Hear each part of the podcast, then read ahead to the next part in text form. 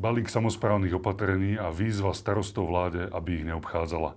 Čo na tieto témy hovorí krajský predseda KDH v Žiline a starosta obce Oravská Polhora Michal Strnál. Je slovo starosta odvodené od e, slova starosti?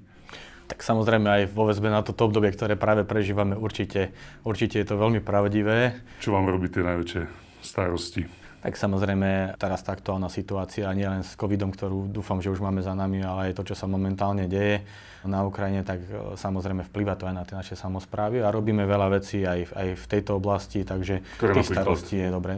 Napríklad v našom prípade to už bolo tak, že sme zorganizovali dve zbierky, jednu spolupráci so Slovenským Červeným krížom a jednu a, s Oravským záchranným systémom. Ako vnímajú všeobecne vaši občania túto situáciu? Dotýka sa to, cítia nejakú možno aj solidaritu s Ukrajincami u Tak- vás v Polhore? Tak myslím si, že zatiaľ je tá solidarita e, veľmi veľká a to dokazujú aj tie zbierky, ktoré sme zrealizovali. Skutočne sme vyzbierali veľmi veľa rôznych predmetov a tovarov, ktoré sú potrebné a pevne verím, že skončia tam, kde majú skončiť a pomôžu tým ľuďom. Hovorí sa, že na Orave žijú dobrí, pracovití, skromní ľudia, veriaci. Platí to ešte stále aj v tejto takej novej, modernej dobe, v 21. storočí? Určite, aj keď ten svet sa pomerne dynamicky mení, tak tieto hodnoty ostávajú a u nás je to, je to stále tak zakorenené a myslím si, že v tom je aj to čaro tej Oravy a stále to platí. KDH prišlo s balíkom takých 17 samozprávnych opatrení. Prečo? Cítime taký záujem alebo takú skôr potrebu, aby tie veci, s ktorými dennodenne sa stretávame, s ktorými dennodenne bojujeme a nevieme si s ním dať rady a chceme tým ľuďom, ktorí v tých našich obciach a mestách žijú, pomôcť. Potrebujeme to posunúť niekde ďalej. A keď nás nikto nepočúva, tak sme sa rozhodli v rámci KDH vytvoriť taký balík samozprávnych opatrení, ktoré sme potom adresovali, alebo adresujeme to vláde a snažíme sa na konkrétnych príkladoch ukázať, čo všetko môžeme pomerne jednoduchým spôsobom zmeniť a na druhej strane tieto všetky zmeny budú mať veľký pozitívny dopad na životy konkrétnych ľudí v obciach a mestách. Čiže o tomto je práve ten samozprávny balík. Nebudeme mať úplne priestor prejsť si všetkých tých 17 opatrení, ale ktoré vy osobne považujete za kľúčové? Tak pre mňa tie najdôležitejšie sú hlavne problémy, ktoré sú v pozemkovom vlastníctve. No a takou mojou, mojou obľúbenou témou je práve výstavba nájomných bytov. Takže toto sú také témy, s ktorými sa my pomerne často stretávame. A potom samozrejme veľká téma sú aj eurofondy, miestne akčné skupiny a, a všetko, čo s tým súvisí, keďže to sú vlastne zdroje, ktoré nám umožňujú realizovať množstvo užitočných a dobrých projektov v dedinách a v mestách. Spomínate práve pozemky, tie opatrenia sú rozdelené do takých troch kapitol, a jedna z nich sa teda volá Mesta obce 21. storočia. A tam som sa dočítal, že KDA teda chce automatizovať prevod vlastníctva neknihovaných parciel v extraviláne do majetku samozprávy. Desiatým slovám v tejto vete nerozumiem, určite neviem, čo je neknihovaná parcela. E, Čo to rieši a odstraňuje aký problém, povedzme vo vašej obci? Tak možno to pomerne zložito znie, avšak e, ten systém alebo tá myšlienka je úplne jednoduchá. Totiž to Slovenský pozemkový fond e, v rôznych kútoch Slovenska, v obciach a mestách vlastní množstvo pozemkov, medzi inými vlastní napríklad aj množstvo polných ciest. A tie polné cesty vieme úplne elegantným spôsobom pretransformovať možno na pekné cyklotrasy, možno na miestne komunikácie. A to sa však nedá urobiť, pokiaľ tá obec tú cestu, alebo teda tú neknihovanú parcelu, alebo teda ten pozemok, ktorý vlastní momentálne štát, alebo Slovenský pozemkový fond, nemá vo svojom vlastníctve. Takže navrhujeme, aby tie existujúce staré polné cesty, ktoré roky rokuce slúžili ako polné cesty a chodníčky rôzne, aby automatickým spôsobom prechádzali na obce, aby tie obce sa nemuseli zložito dopracovať, žiadať, vybavovať a neskutočne dlho a to všetko trvá, aby sa to proste možno jednoduchým legislatívnym opatrením dalo zrealizovať a, a bude to mať veľký efekt. Hovorí sa aj o výstavbe e, verejnej infraštruktúry, že tiež mali by byť prevedené pozemky s takýmto cieľom, alebo napríklad na pozemkové úpravy. To sú veci, ktoré ale fungujú, takže čo tam navrhujete? Napríklad, čo sa týka tých pozemkových úprav, eh, tak na Slovensku máme viac ako 3000 katastrálnych území a len v 400 z nich máme ukončené komplexné pozemkové úpravy. Čiže toto je veľký problém rozvojový, pretože ak nemáte vysporiadané pozemky, nemôžete stavať, nemôžete prakticky robiť nič. Takže v tomto smere si myslím, že za tých x rokov štát eh, ako keby zaspal a tento proces potrebujeme urýchliť aby sa tie pozemky vysporiadavali tak, ako je to v iných západných krajinách, kde, kde to funguje a kde to normálne, normálne frčí. A, a čo ide? Teda ide o nejaké zefektívnenie toho procesu? Tých... Urýchlenie procesu. Urýchlenie. Na druhej strane samozrejme ten štát musí aj na to vyčleniť finančné prostriedky, keďže tie pozemkové úpravy niečo stoja. Ale je to samozrejme v záujme obcí a miest a hlavne teda mal by to byť v záujme štátu, aby sme si upratali Slovensko. Vy reprezentujete samozprávu, hovoríte teda ale o štáte, tak ako to teda zosúľadiť, najmä keď štát má dať na to peniaze? V prvom rade by mohlo byť záujme štátu, aby, aby si dal dokopy e, krajinu, aby si dal dokopy pozemky, ktoré sa nachádzajú na jeho území, takže toto veľmi s tým súvisí. A v podstate je to úlohou Ministerstva pôdohospodárstva a rozvoja vidieka, aby tie pozemkové úpravy sa usiloval v čo najväčšom počte katastrálnych území e, zrealizovať.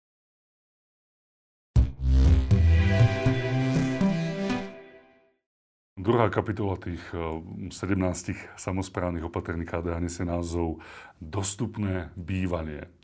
Je bývanie v Oravskej polhore dostupné?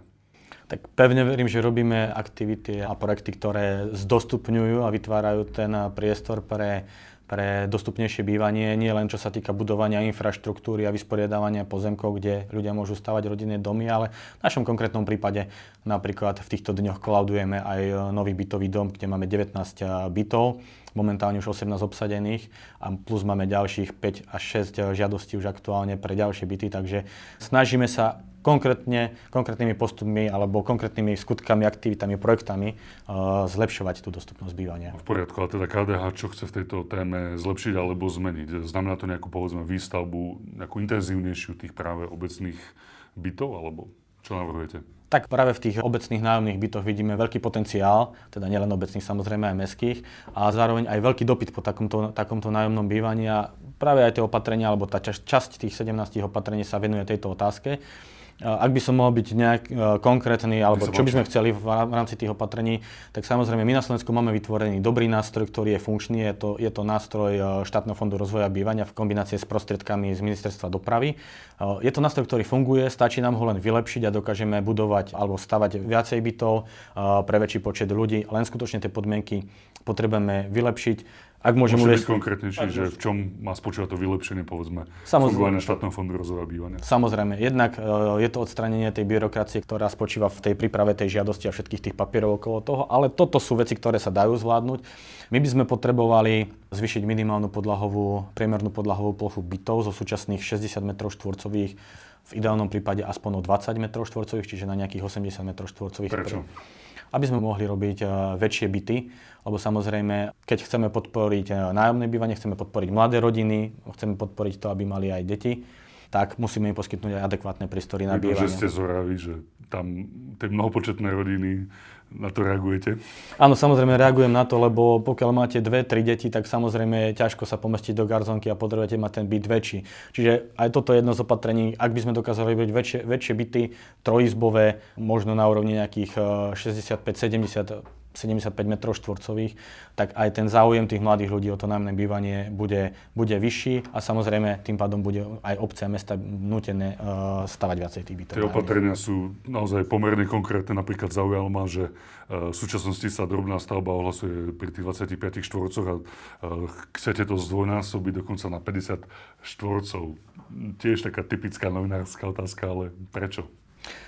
Napríklad pre odstránenie byrokracie a zjednodušenie e, získavania takéhoto povolenia pre konkrétneho človeka. Keď si zoberete, že nad 25 m štvorcových dneska musí ktokoľvek absolvovať tortúru uh, v súvislosti s vybavením stavebného povolenia so všetkými tými, tými dokumentami, ktoré sú súčasťou toho stavebného povolenia, tak v prípade ohlásenia drobnej stavby rádovo ten, to, to množstvo dokumentov sa znižuje. Čiže ak by sme dokázali robiť stavby v ploche 50 m štvorcových z toľko papierov na toľko papierov, tak samozrejme pomôžeme ľuďom a urobíme to jednoducho jednoduchšie a možno, že aj odstraníme množstvo, množstvo čiernych stavieb, ktoré samozrejme po celom Slovensku sú. A ďalšou vecou je aj ten vývoj, no, keď kedysi bolo v dome jedno auto, kde stačila garáž o rozmere 25 m štvorcových, tak dneska máte pri rodinnom dome dve auta a tým pádom aj tie požiadavky na priestor sú väčšie. Takže aj z tohto dôvodu si myslíme, že toto by bol dobrý nástroj.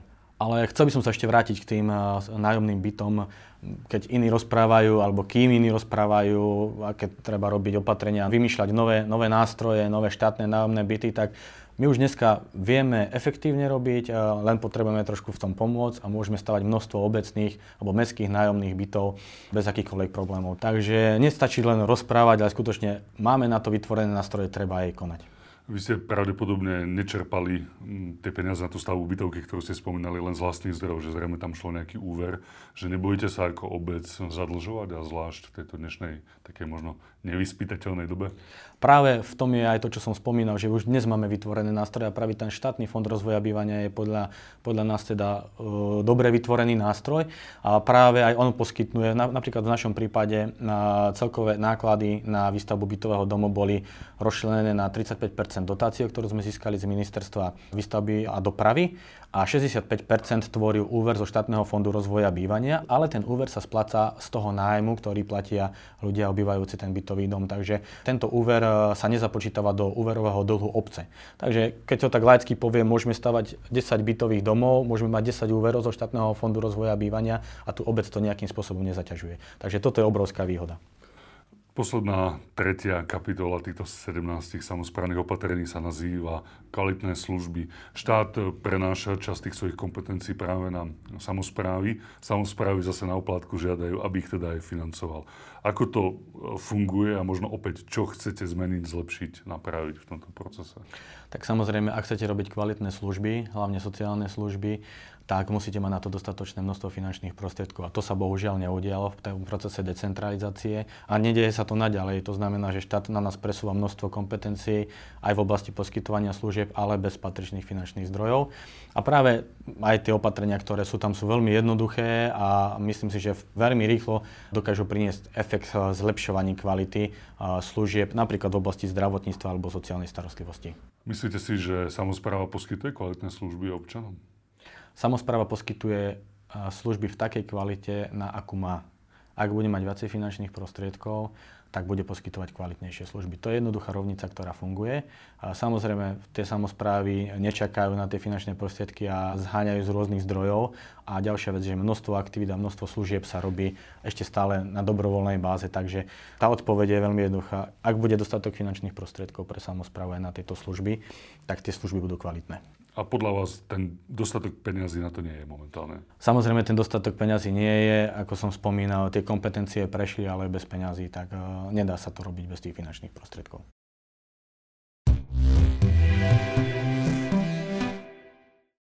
Poďme k inej téme. V oktobri minulého roka v Poprade starostovia za KDH podpísali takú výzvu a takým e, jednoduchým jej posolstvom je, aby teda vláda rešpektovala samozprávy, alebo teda počúvala hlas z dola, hlas týchto starostov.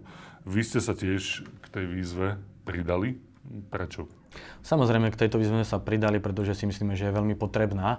A aby som to mohol tak trošku zaobaliť a obširnejšie povedať, tak zo samotnej ústavy vyplýva, že to riadenie štátu nie je len na pleciach vlády, ale je na pleciach aj regionálnej alebo miestnej samozprávy. Čiže my nič iné nechceme, len aby sme vedeli túto, túto ústavnú požiadavku alebo, alebo, alebo túto našu vymoženosť, aby sme vedeli aplikovať aj v praxi a jednoducho, aby sme, sa, aby sme sa aj my mohli podielať na rozvoji našich miest a obcí regiónov a v podstate na rozvoji celého štátu spolupráci, v úzkej spolupráci s vládou. Myslím si, že tam v tej výzve zaznelo aj niečo e, také, že teda chcete byť rovnocenným partnerom ako starostovia voči vláde. Môžu byť starostovia samozprávy rovnocenné? Ja si myslím, že musia byť rovnocenné, pretože tí starostovia a primátori zastupujú tých ľudí priamo z dola. A toto je veľmi dôležité, pretože poznajú fakt skutočne tie konkrétne potreby tých ľudí a takto ich vedia veľmi dobrým spôsobom a pravdivým spôsobom prenašať práve na, na vládu, ktorá už príjma tie generálne rozhodnutia. Takže tá spolupráca nie je potrebná, ale je nutná. Tu by som chcel ešte osobitne zdôrazniť, že vláda nemá jediná z ústavy mandát riadiť tento štát, ale samozrejme je tu aj tá regionálna, respektíve miestna samozpráva. Takže aj k tomuto smeruje tá naša výzva, e, výzva vláde, aby sme túto ústavnú možnosť vedeli realizovať a naplňovať v praxi. V súvislosti s touto výzvou starostov vláde som našiel v médiách váš citát. E, zopakujem vaše slova o závažných rozhodnutiach, akými sú napríklad súdna mapa či stratifikácia nemocníc, sa dozvedáme ako posledný. Konec citátu. Prečo sa dozvedáte o týchto veciach ako posledný a prečo vám to prekáža?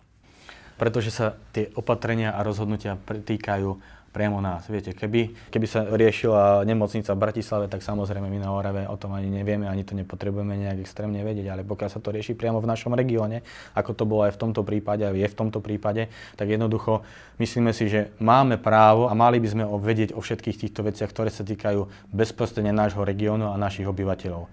Pretože aj keby došlo k nejakej zmene, tak tí ľudia, obyčajní ľudia prídu za nami a opýtajú sa, je tam, prečo tam nie je tá nemocnica, čo sa deje. My na to musíme odpovedať. Pokiaľ, pokiaľ nebudeme mať tie informácie, tak im nevieme na to odpovedať a my sme ten prvý kontaktný bod, za ktorým ten človek príde, tí, práve tí starostovia a primátori. Takže je to, myslím, že oprávnená výzva, oprávnená požiadavka, aby sme jednoducho vedeli reagovať a aby sme vedeli si tú našu oblasť alebo to miesto, región, v ktorom žijeme, aby sme vedeli, čo sa tam jednoducho deje. Tá nová súdna mapa napríklad navrhovala zrušenie okresného súdu v námestove. Ak mám správne informácie, ten súd sa teda podarilo e, tam zachovať. Áno. E, ale ako teda si tak konkrétne predstavujete, že dobre je to nejaká nová súdna mapa, sú tam dotknutí starostovia, ako má vláda s vami komunikovať v takejto veci? Samozrejme aj v tomto prípade myslím si, že v prvom rade má prebehnúť osobné stretnutie, kde sa zavolajú jednotliví starostovia, primátori a ďalšie subjekty. Nemusí to byť len starostovia, primátori, ale predsa v tom regióne fungujú aj ďalšie, ďalšie subjekty. A priamo s tými tvorcami tej legislatívy alebo v tomto prípade súdnej mapy a jednoducho všetky tieto veci si vydiskutovať. Nie je to podľa vás ale ilúzia? V súčasnej dobe áno. A my práve bojujeme preto, aby to ilúzia nebola, aby to bola skutočnosť, že jednoducho si Lebo sadíme za proces je náročný. Viete, chodiť do regiónu, vysvetľovať teraz, kto sú tí partnery na takúto debatu, diskusiu, kto sa má vyjadriť k, povedzme, súdu v námestove. Samozrejme. Je to vôbec ten starosta, viete, pri všetkej úcte? Samozrejme, a ja ešte raz podotýkam, ja som tu zastupca samozprávy a, a stojím si za tými starostami a primátori, pretože viem, že musia fakt riešiť všetky oblasti vrátane existencie súdov v tých svojich regiónoch. Takže keby som bol na druhej strane vlády, tak by tu boli vždy pre mňa relevantní partnery, pretože vedia, vedia o tom regióne svoje a poznajú tie miestne pomery. To je veľmi dôležité vedieť, aká je dopravná situácia, ako sa vyvíja demografia, ako, ako ľudia, kde majú prácu, kde chodia. Čiže, čiže toto tí starostov jednoducho primátori Vy poznáte ten bežný život v tom Samozrejme. konkrétnom regióne, v tom danom mieste. Eh, ak mám správne informácie, vy ste dokonca išli osobne protestovať proti zrušeniu toho námestovského súdu. Prečo? Áno, robili sme viacero takých aktivít, nielen ten protest, ale tam bolo ešte množstvo ďalších aktivít, rôzne petície, rôzne zhrňanie informácií a materiálov, s ktorými sme argumentovali potom. Prečo Aj... na tom tak záležalo? Okres námestovo a Orava je veľmi členitá, nie je dobrou dopravnou dostupnosťou a pokiaľ ten človek z jednej strany regiónu má úplne odchádzať práve kvôli nejakému súdnemu konaniu 50-60 km v ťažkých podmienkach v zime teraz osobitne, tak samozrejme bolo by to pre nás nie dobrý signál, že tí ľudia jednoducho budú, budú chodiť v rámci toho regiónu, budú mať stiažené podmienky a znovu sa to len prejaví na tých konkrétnych, na tých obyčajných ľuďoch, ktorým jednoducho stiažíme život. Každý z nás potrebuje kvalitné súdnictvo, ale ešte viacej mám pocit, potrebujeme kvalitné zdravotníctvo. Tam stratifikácia nemocníc a vôbec dostupnosť zdravotnej starostlivosti na Orave, aká v regióne máme vlastne dve nemocnice, pričom najväčší okres, ktorý je okres námestvov, nemá žiadnu nemocnicu, ale má polikliniku. Najbližšia nemocnica je práve v okrese Trstenej. A zase to súvisí aj s tým, o čom sme sa rozprávali, že jednoducho tá vláda nekomunikuje tak, ako by mohla komunikovať, pretože my ani sme v podstate nemali správne informácie, alebo nemali sme dostatok informácií, ktoré nemocnice sa aj idú prekategorizovať, ktoré sa nejdú prekategorizovať. Takže znovu to smeruje všetko k tomu našemu apelu, aby sme komunikovali s tou vládou. Pokiaľ sme mali tie relevantné informácie a nedozvedali sme sa aj z kaďakých médií, tak samozrejme myslím si, že toto by bolo oveľa lepšie aj v prípade nemocníc a aj protestu, ktorý sme zrealizovali v súvislosti so stratifikáciou nemocníc. Čo by podľa vás pomohlo celému eh, regiónu Oravy sa tak možno ekonomicky naštartovať a možno ak to nepotrebuje ekonomicky, ale otázka možno práve zdravotníctvo, tá doprava. Spasia vás eurofondy? Tak eurofondy sú určite veľkou pomôckou, pretože nám umožňujú realizovať množstvo projektov. Tá doprava je veľmi veľký problém, najmä v súvislosti nielen s kvalitou ciest, ale v našom prípade aj kvalitou mostov respektíve nekvalitou mostov, ktorú máme, takže toto je veľký neduch, ktorý potrebujeme urgentne riešiť. A samozrejme potom tá oblasť zdravotníctva a sociálnych služieb je takisto veľmi podcenená, tu by sme takisto potrebovali pridať.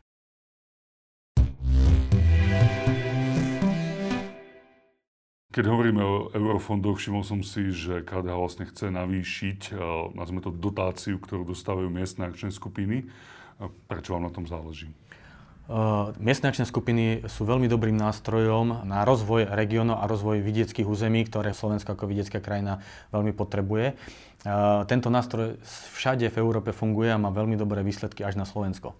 Čiže, čiže v tomto prípade uh, ideme veľmi tvrdo za tým, že by sme chceli, aby tie miestne akčné skupiny fungovali ďalej aj v novom programovacom období, aby mali viacej eurofinančných prostriedkov. Tá miestna akčná skupina je to združenie obcí, súkromných podnikateľov, občianských združení, ktorí v tom regióne pôsobia a ktorí vďaka prostriedkom z Európskej únie môžu realizovať množstvo veľmi maličkých projektov, ale o tých projektoch si môžu sami rozhodovať, ktoré projekty chcú v danom regióne, ktoré sú pre nich skutočne potrebné.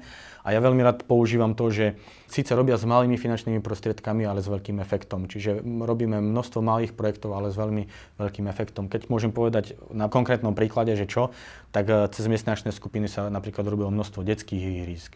Uh, opravili sa dokonca aj miestne komunikácie, lávky, vynovili sa verejné priestranstva, všetko to, čo s tou dedinou priamo súvisí.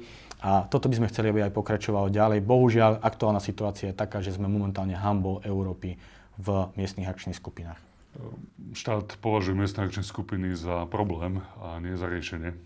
Áno, e, stretli sme sa s tým, že štát to považuje za problém, ale ja sa možno tak pýtam retoricky, keď všade v Európe to problém nie je a tie miestnačné skupiny prekvítajú, prečo na Slovensku je to problém? Prečo? Či je problém v maskách alebo potom v štáte. Ja si myslím, že najväčší problém je z hľadiska byrokracie a z hľadiska nastavenia a fungovania miestnych akčných skupín. A, a samozrejme, e, netvrdím, že všetko je na strane štátu, všetky problémy. Samozrejme, na tie miestne akčné skupiny, každá je iná, každý má nejaké svoje problémy, ale, ale dovolím si tvrdiť, že gro tých problémov je na strane štátu. Nedokážu manažovať tie miestne akčné skupiny, nedokážu vyhodnocovať žiadosti, nedokážu rýchlo kontrolovať dokumentáciu verejného obstarávania, schváľovať žiadosti o platbu v prípade už konkrétnych projektov, ktoré tie miestne akčné skupiny realizujú. A samozrejme veľmi citlivo vnímame a je to veľmi veľký problém, tak metodika fungovania tých miestnych akčných skupín sa niekoľkokrát a pomerne často mení a to tiež nie je dobré. A to je ale samozrejme vina na strane, na strane príslušných ministerstiev, ktoré sú zodpovedné za implementáciu lídra, teda miestnych akčných skupín. Dnes sme sa rozprávali naozaj o regiónoch, o samozprávach, veľa aj o Orave. S tým súvisí moja posledná otázka. Blížia sa spojené voľby na jeseň. Budete kandidovať buď na krajského poslanca v Žiline, alebo na starostu obce Oravská Polohra opäť? Tak ešte máme pred sebou viac ako pol roka, takže je to pre mňa ešte veľmi predčasná otázka. Momentálne sa sústredím na to, máme v obci a v regióne rozrobených množstvo projektov, ktoré chceme podokončovať a to bude vlastne taký odrazový mostík pre tú ďalšiu prípadnú kandidatúru, či už v komunálnych alebo v regionálnych voľbách. Hovorí krajský predseda KDH v Žiline a starosta obce Oravská Polohra Michal Strnál. Veľmi pekne vám ďakujem, že ste dnes boli s nami. Ďakujem veľmi pekne aj ja. Milí diváci, ďakujeme tiež za sledovanie a neváhajte nám venovať svoju pozornosť aj na budúce.